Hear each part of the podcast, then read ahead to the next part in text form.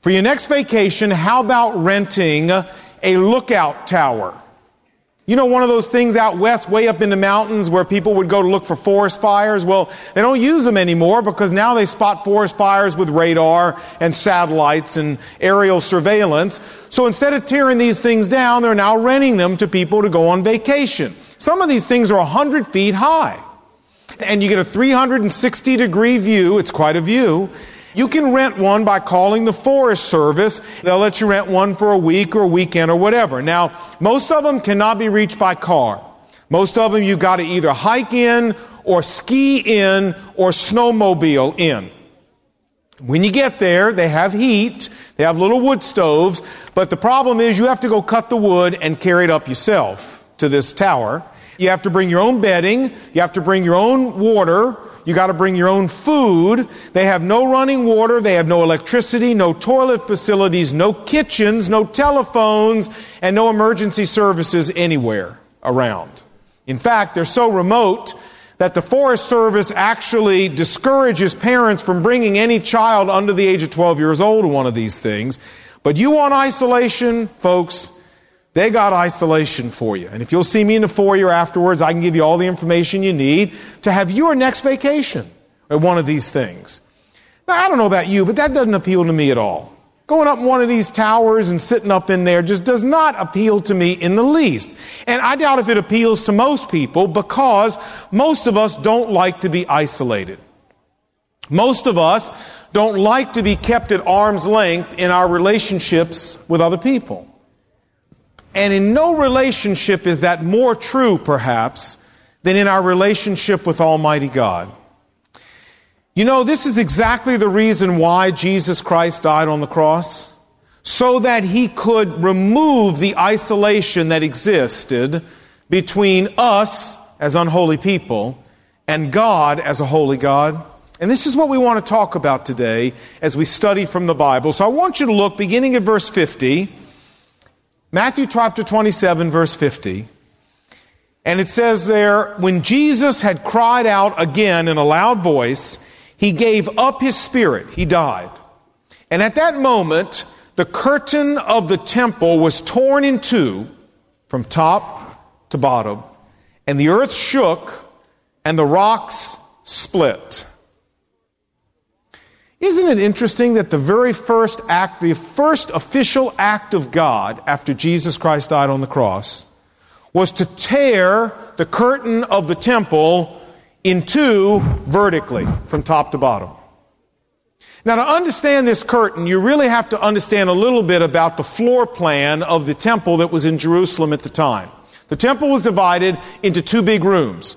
The first, the biggest room of the two, the outer room, was called the Holy Place. It had altars and furniture in it, and it was here that the priests would go about their daily duties of sacrificing animals, a la, you know, the Old Testament. At the back of the holy place was a smaller room called the Holy of Holies, or the Most Holy Place. It was the most sacred place in all Israel. It was here that the personal presence of God dwelled. And it was also where the Ark of the Covenant was located with the lid of solid gold that it had, which was called the mercy seat. This was inside the Holy of Holies. Now, the Ark was the most important piece of furniture in all Israel. Except that we all know it isn't in Israel anymore. It's in a warehouse here in Washington, D.C. somewhere. Say, how do you know that? Well, because that's where Indiana Jones left it. And so it's here somewhere down there in that maze of warehouses. But no one was allowed to go into the Holy of Holies except the high priest, and that only one time a year. On Yom Kippur, the Day of Atonement, which by the way is coming up in another week or so, in the fall of the year. And the high priest would go in all by himself with a bowl of blood that had come from the sacrifice of a perfect lamb, a blemishless lamb. He would take some of that blood, he would sprinkle it on top of the ark, on the mercy seat, the cover of the ark, and he would confess the sins of his people for the year. And God, in response, agreed that he would overlook, he would forgive the sin of the people for that last year. You know what's really interesting? When the high priest went into the Holy of Holies every year, they tied a rope around his leg. Around his ankle. And he would walk in with this ball and chain kind of walk because he had a rope around his leg. You say, why in the world would he do something crazy like that? Well, because if he died, if he had a heart attack inside the Holy of Holies, how are you going to get him out? No Jewish person in their right mind would even think about going in this place. And so, unless they were planning to leave him in here to rot until the next Yom Kippur, when the new high priest could go in and pull him out, they had had a way to get him out. So, this way they figure if you die, we got the rope, we'll just kind of drag you out. The reason I tell you that is because I want to impress upon you how inviolable, how off limits the Holy of Holies really was in people's minds. Now, what separated the Holy of Holies from the rest of the temple was a big old curtain. And this curtain is the one that the Bible is talking about right here. What do we know about this curtain? Well, we know that it hung from floor to ceiling and that the rabbis tell us it was 60 feet high. That's six stories. That's a big curtain.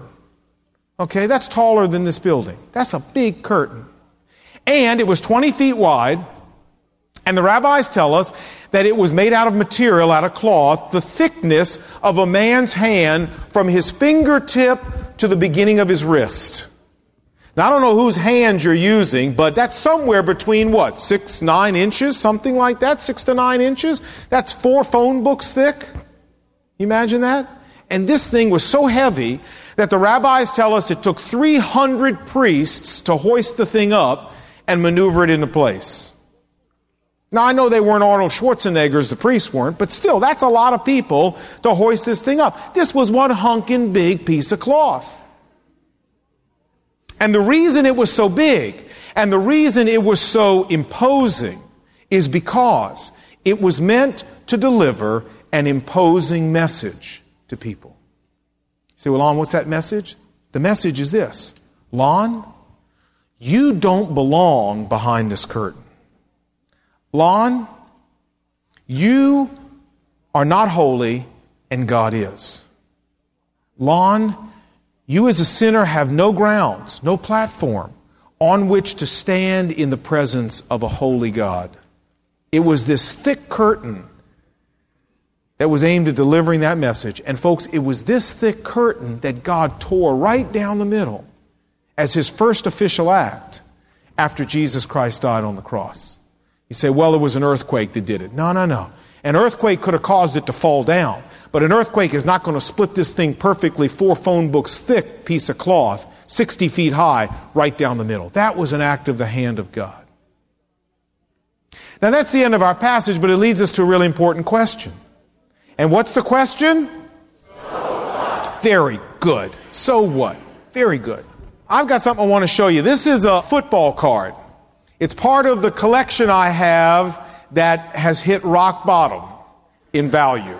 But anyway, it's my football card. It's not just any football card, it's a rookie card, and it's a rookie card of not just anybody, it's a rookie card of Lawrence Taylor. How many of you know who Lawrence Taylor is?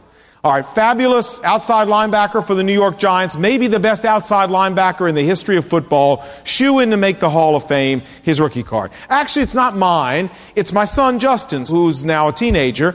He got it when he was younger because Lawrence Taylor is his absolute favorite player, and the New York Giants were his favorite team. So when he was 11, he talked me into taking him up to the Meadowlands to see a Giants game. So we went up to see a Giants game.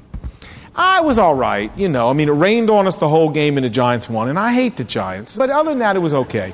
So after the game, we went out to the players' entrance because we were going to get Lawrence Taylor's autograph.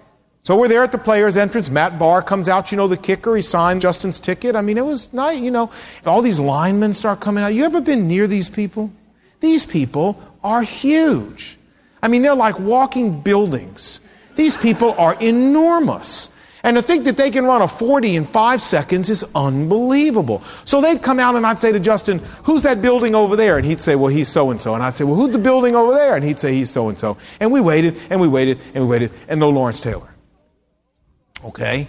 So it's starting to get a little sparse out here, and no Lawrence Taylor. So I walked over to the guard and I said, Hey, my son here, big Lawrence Taylor fan, came all the way from Washington, D.C., yada, yada, yada. When does he come out? He says, Sir, you see that red Porsche over there behind that big fence with all the barbed wire? I said, Uh huh. He said, You see all those goons standing around that car? I said, Oh. He said, That's Lawrence Taylor's car, and those are his bodyguards. I said, Oh. He said, And Lawrence Taylor walks directly into that fenced off area, gets in his red Porsche with his goons, and they drive out a separate entrance. He doesn't come through here. He said, Sir, nobody, nobody gets close to Lawrence Taylor. I said, Yeah, but you don't understand. I came all the way from Washington, D.C. with this 11 year old kid to see the Giants, who I can't even stand. And these goons have got to have kids. They got to have a soft place in their heart for children somewhere. Don't you know one of these people? I mean, an autograph takes 10 seconds. He said, Sir, I don't think you got the point. Nobody gets close to Lawrence Taylor. And you know what? Nobody did. Not us. We never did see him. We never did get his autograph. I felt pretty alone standing out there. I felt pretty pushed off standing out there. That's how I think people must have felt when they went to the temple and his big old curtain was up. And God was behind the curtain, but nobody could go behind the curtain. Kind of an arm's length from God. You know, when Jesus Christ paid for our sin on the cross, the very first thing God did was rip this curtain. The very first thing he did. Can you imagine the trauma? Can you imagine the stress of this happening? Do you realize in a thousand years, not a hundred eyes had ever seen behind this curtain? There hadn't been 50 high priests in a thousand years. A hundred eyes had never seen what was behind this curtain. And now all of a sudden, here it is ripped from top to bottom, hanging wide open for the whole world to see what was behind it. Incredible. And that torn curtain is very important. The torn curtain symbolizes the heart and the soul of everything Jesus Christ died on the cross to accomplish. Let me repeat that. Listen. The torn curtain symbolizes the heart and the soul of everything Jesus Christ died on the cross to do.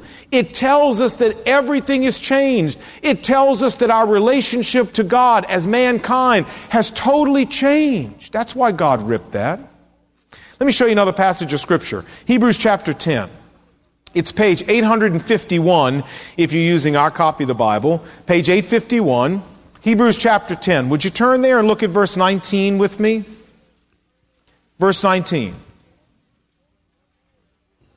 The torn curtain, friends, tells us that for high priest and for layperson alike, the way into God's personal presence is now open. It's now open. Hebrews 10, verse 19. Therefore, since we have confidence to enter the most holy place, the Holy of Holies, by the blood of Jesus, look at verse 20, by a new and living way opened for us through the curtain. Look at that, through the curtain. And since we have a great high priest over the house of God, verse 22, let us draw near to God. God invites us in. God welcomes us into the Holy of Holies. God says, please come in and draw near to me with a sincere heart and with full assurance. You see, the tearing of the curtain was meant to communicate to Israel and to us that there is a new and living way. That's what it says here. A new and living way to relate to God that's been opened to us. And look how it was opened to us. Verse 19, by the blood of Jesus. And it's a new and living way that allows us to draw near to God and dwell in the very presence of God. In fact, that's what God invites us now to do. Folks, Jesus Christ came to earth. He went to the cross. He shed his blood on the cross. He died in our place on the cross. He paid for our sins on the cross so he could give us eternal life? Yes. So he could guarantee us a place in heaven? Yes. But that wasn't all. He also did it so that he could tear down the barrier between a holy God and sinful man, so that he could rip the curtain, as it were, between man and God, so that he could make a way for a holy God and unholy human beings to be reconciled in such a way that we could go right into the presence of Almighty God. And that it's okay. In fact, God invites us and welcomes us. There's no more curtain, folks. It's ripped, it's torn, it's gone forever. We're free to enter into the presence of God. Nothing can obstruct that. This is the message of the torn curtain. Can I show you one more passage of Scripture before we close? It's in Romans chapter 5. And I want us to look at the first two verses of Romans chapter 5. My dear friends, if you understand the first two verses of Romans chapter 5, if you understand what they're really saying about our relationship with God, it will change forever how you see God and how you relate to Him. Listen to these verses. Therefore, verse 1, Romans 5. Since we have been justified through faith. Stop there. What's this mean? What does it mean to be justified? Well, this is a, a forensic word. It's a courtroom word. It's a Perry Mason word. What it means is the word justified means to be declared not guilty. It means to be acquitted. It doesn't mean that you may not be guilty. You may. It means that in the eyes of the court, you are legally declared not guilty, so it doesn't matter what you really are. As far as the court's concerned, you're acquitted. You're not guilty. And God says that when we are justified, look, how do you get to be this way? It says through faith. Through faith in who? In Jesus Christ. Through faith in what? In what He did on the cross for you and me in paying for our sins. When we're willing to trust Christ, God says you become justified in the eyes of God. In the courtroom of heaven, you are pronounced, pow, acquitted, not guilty. This is an incredible thing. Do you know how our country grants favored nation status to certain countries, and then they get all kinds of privileges and benefits in their trade with the United States? You know how we do that. Well, in a sense, folks, what this verse is telling us is that for people who've trusted Jesus Christ, God grants them justified person status. It's a special status. Everybody doesn't have it. And for the people who have justified person status, they get special privileges that the rest of the world doesn't get. Here are two of them. Number one. Therefore, since we have been justified by faith, here's privilege number one, we have peace with God through our Lord Jesus Christ. Now, don't confuse this with the peace of God. There's a difference. The peace of God is an experiential feeling of well being and calm and assurance that God gives Christians when we take our problems and our burdens and we lay them at His feet. And in response, He carries the burden and gives us the peace of God. Now, that's not what we're talking about here at all. What we are talking about here is the fact that God says later in this chapter, Romans 5, that if you're not covered with the blood of Jesus Christ, if you're not a believer in Jesus Christ, you are at war with God. That's how God sees you. That we are God's enemies. That's how God sees us because we are sinners determined to go in the wrong direction, in the other direction from God. There is a conflict going on. There is a war between the holiness of God and the sinfulness of man. And what this verse says is when we come to the place where we trust Christ, as our personal Savior. And we're justified by faith.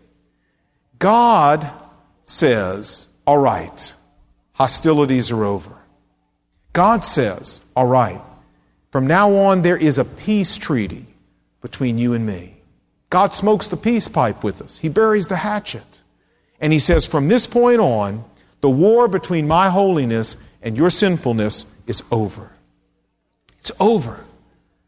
From now on, because you're justified, you're not my enemy, but you're my friend for all eternity. That's pretty incredible, huh? This means that we get a peace treaty with God. That's what peace with God is all about. And as I said earlier, this is only available through Jesus Christ. Listen to Colossians 1:20. Colossians 1:20. It says that Jesus Christ made peace. What kind of peace? Well, peace between us as sinners and a holy God. Jesus Christ made peace Colossians 1:20 by means of his blood shed on the cross. Folks, for sinners, peace with God, a peace treaty with God can only be found one place in the universe, and that's at the cross. And if you're here this morning and you've never trusted Christ as your personal Savior, if you've never trusted what He did on the cross for you to pay for your sin, not your human effort, not your religious good works, but only what Christ did, may I say to you, that there's no peace treaty between you and God. You can't make one of these in your own effort. The only way a peace treaty comes, God says, is by trusting what Christ did for you on the cross. That's where you can have peace with. No amount of human effort is going to make it happen. I hope you'll think about that. This is what God's offering you a peace treaty. But He's offering you more. Look, verse 2. And it says, not only do we get a peace treaty with God, but it says, number two, through whom, Jesus Christ, we have gained access by faith into this gracious status in which we now stand. You know, the other thing that you get when you trust God as your personal Savior, you get access to God, direct access to the God of the universe. The curtain's torn, the curtain's gone, the Holy of Holies is open. You can walk in and be with God. You get access that you didn't have before. You know, I've lived here in Washington 25 years, and there's one place I've always wanted to go. Never been able to go there. You know where it is? Say the Smithsonian. Nah. The Washington Monument. Nah, I've been there. Lincoln Memorial. Nah, I've been there too. Say, well, where is it? You know where I would like to go? I would love to go into the living quarters of the White House, up on the second floor. Wouldn't you like to go up there? See what that's really like? That would be a cool place to go. But I've never even gotten close. I've been to the White House a few times, but every time I even look towards the steps that go up, the Secret Service just immediately spring into action. You know, they know when you look at the thing. So I've never been up there. In 1987, I was out at Hume Lake Camp, and my oldest son, Jamie, was 11 then, and he was going to wagon train. They put you in these big old covered wagons, and eight or ten kids sleep outside in these wagons and sleeping bags. It's a pretty cool place. But anyway, I noticed when I took him up that there were all these adults hanging around his wagon. And these were strange adults, you know, with polo shirts and big bulges in the back of the polo shirts. And I was like, well, who are all these people? Well, come to find out that at the time, Cameron Reagan, who was President Reagan's grandson, was there. And of course, President Reagan was in office at the time, and so these were all the Secret Service agents who were sent out there to stand guard and make sure nothing happened to this kid. Cameron had a favorite little game that he used to play. It was called See If You Can Lose the Secret Service. It's true. And he actually lost them up there one day at Hume. He went off and they couldn't find him, and they were not happy campers. Sir, we've lost your grandson. I don't know, sir, somewhere in the Sierras. Does not work. I made it a point to talk to this kid. He's a delightful kid. And I said, Hey, I got to ask you something. Have you ever been upstairs in the White House? And he said, Oh, yeah. He said, I've been up there lots of times. I said, You have? He said, Oh, yeah, I've even slept up there a whole bunch of times. Oh. I said, Well, how come you get to go up there like that? He said, Simple. He said, My granddaddy's the president. And you know, he was pointing out a very important fact. When you're family, you get access. I'm not family, I don't get access. He's family, he gets access. And you know that same thing's true with God? You want access to God? You got to be family. But if you are, you get access. Listen to John chapter 1 verse 12. For the person who's willing to trust Christ as their personal Savior, John 1.12 says this, that God gives those people the right, the privilege to become children of God, to become family. And when you get family, what do you get? Access. That's right. You don't have to go through any intermediaries. One of the blessed privileges that God gives us when we trust Christ is that we get direct access and immediate access and personal access to Almighty God of the universe. You don't have to go through a priest or a secretary or an administrative assistant or a switchboard. Can you imagine if you got down on your knees to pray and all of a sudden you heard this? Hello, you have reached heaven. If you know the extension of the person you want, you may dial it at any time. For a dial by name directory, press 8. Otherwise, please hold on and your call will be answered in the order received by the next available angel. Do you hate those things or what? We've got one of those things here at McLean Bible Church. I hate our phone system. I can't get any people. I call up, I don't remember the numbers to all these people's directories. I just want a person. Give me a person. You know what I'm talking about? I want a person.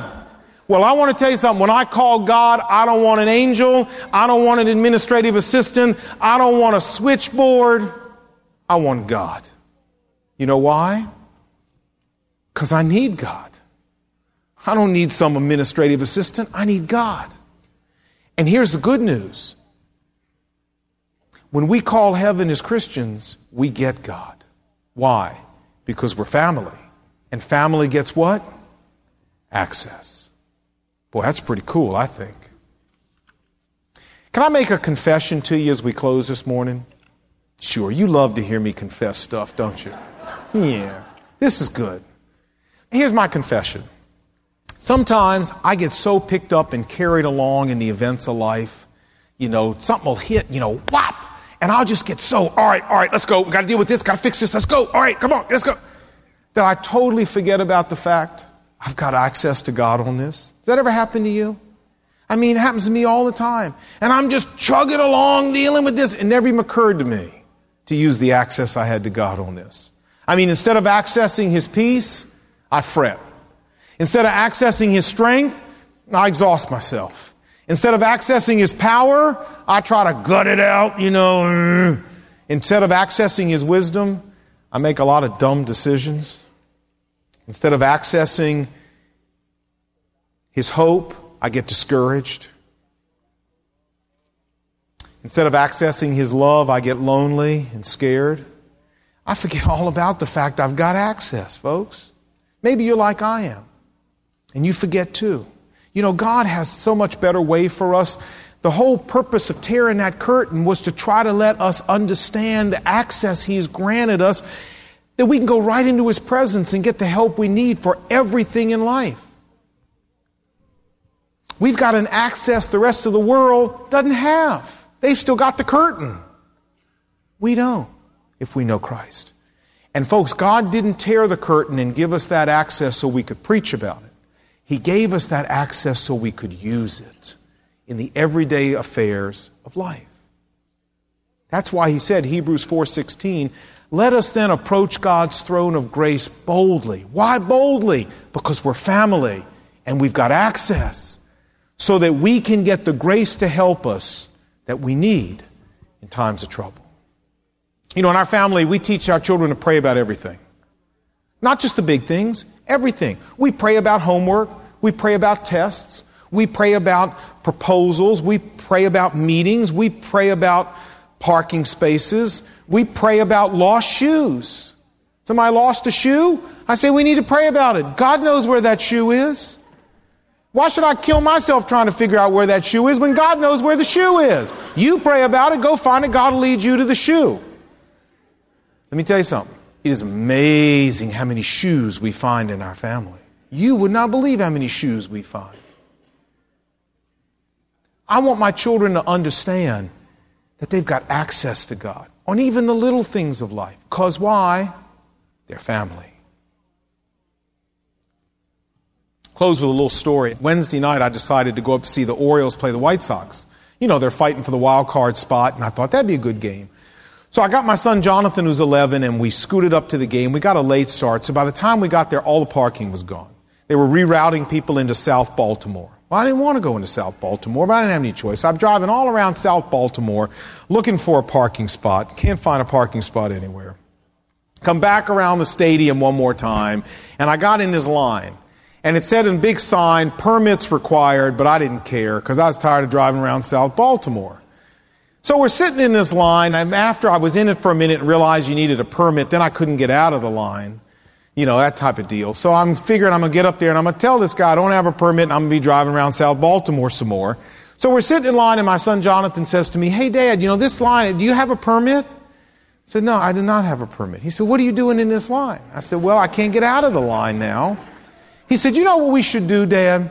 He said, We should pray for a parking space. I said, Well, that's a good idea, John. Why don't you do that? Because I frankly was not really in the mood to pray about this after driving around South Baltimore. So I said, Well, John, that's a great idea. Why don't you do that? So he bowed his head and he said, Now, God, you know we're here and we need to see the game. It's going to be starting in about 10 minutes. We've been looking for a parking space. It's me and my dad together. I really would appreciate you giving us a parking space. Do something special for us. Amen. I'm going, That's very good, John. Good. So we get up to the guy there, you know, who's checking everything, and he goes, Do you have a permit? And I go, No, sir. I guess I'm in the wrong line, aren't I? He said, Yes, sir, you are in the wrong line. I said, No, I don't have a permit. I just got me and my son coming to the game. And John's looking at him, and he's on John's side of the car. And he says, You don't have a permit? I said, No, sir. He said, He reaches in pocket, pulls out this permit. He says, Well, here, son, tell your dad you have one now.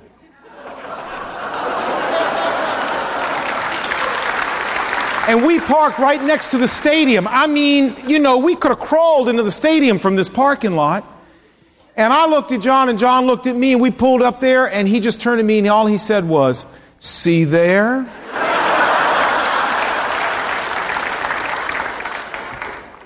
well, what can you say?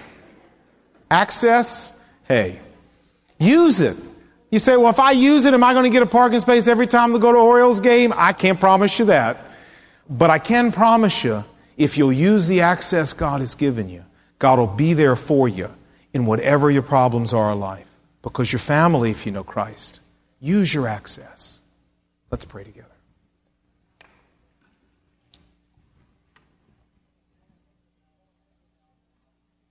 While our heads are bowed and our eyes are closed, I'd like you to take just a moment, if you're a Christian here this morning and, and you've got problems like I do.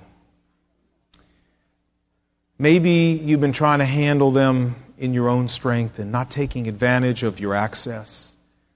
In these quiet moments, I'd like to give you a chance to say, God, forgive me. I want to access you on these things. And if you're here and you've never trusted Christ in a personal way as your Savior, this is a great opportunity to do that. God will rip that curtain right where you sit and open the way for you to come into His presence all you have to do is ask Him. Let's take a moment and pray.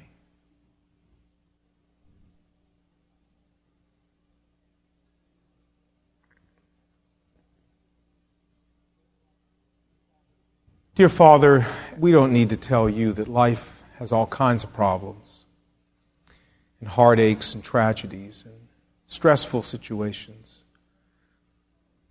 And I thank you that you tell us that we should bring our cares to you because you care for us, that you're there for us in all of these. But Lord, so many times we just get so busy and so caught up in trying to fix all our problems that we totally forget that we have access to you on these things. So I pray this morning that for all of us here as Christians, you would remind us of this great privilege that the curtain is torn, that we can come right into your presence with our problems and find help and grace to sustain us. And for the folks who've prayed that today and asked for your special help, I pray that you would honor what they've prayed. Thank you, Father, that Jesus Christ died on the cross to rip that curtain between us and you. Thank you that nobody else can put a curtain up anymore, that the way is open and I pray that you would change the way we live our everyday lives because of what we've learned here this morning. That it would change our lifestyle for Jesus Christ. And I pray these things in His name.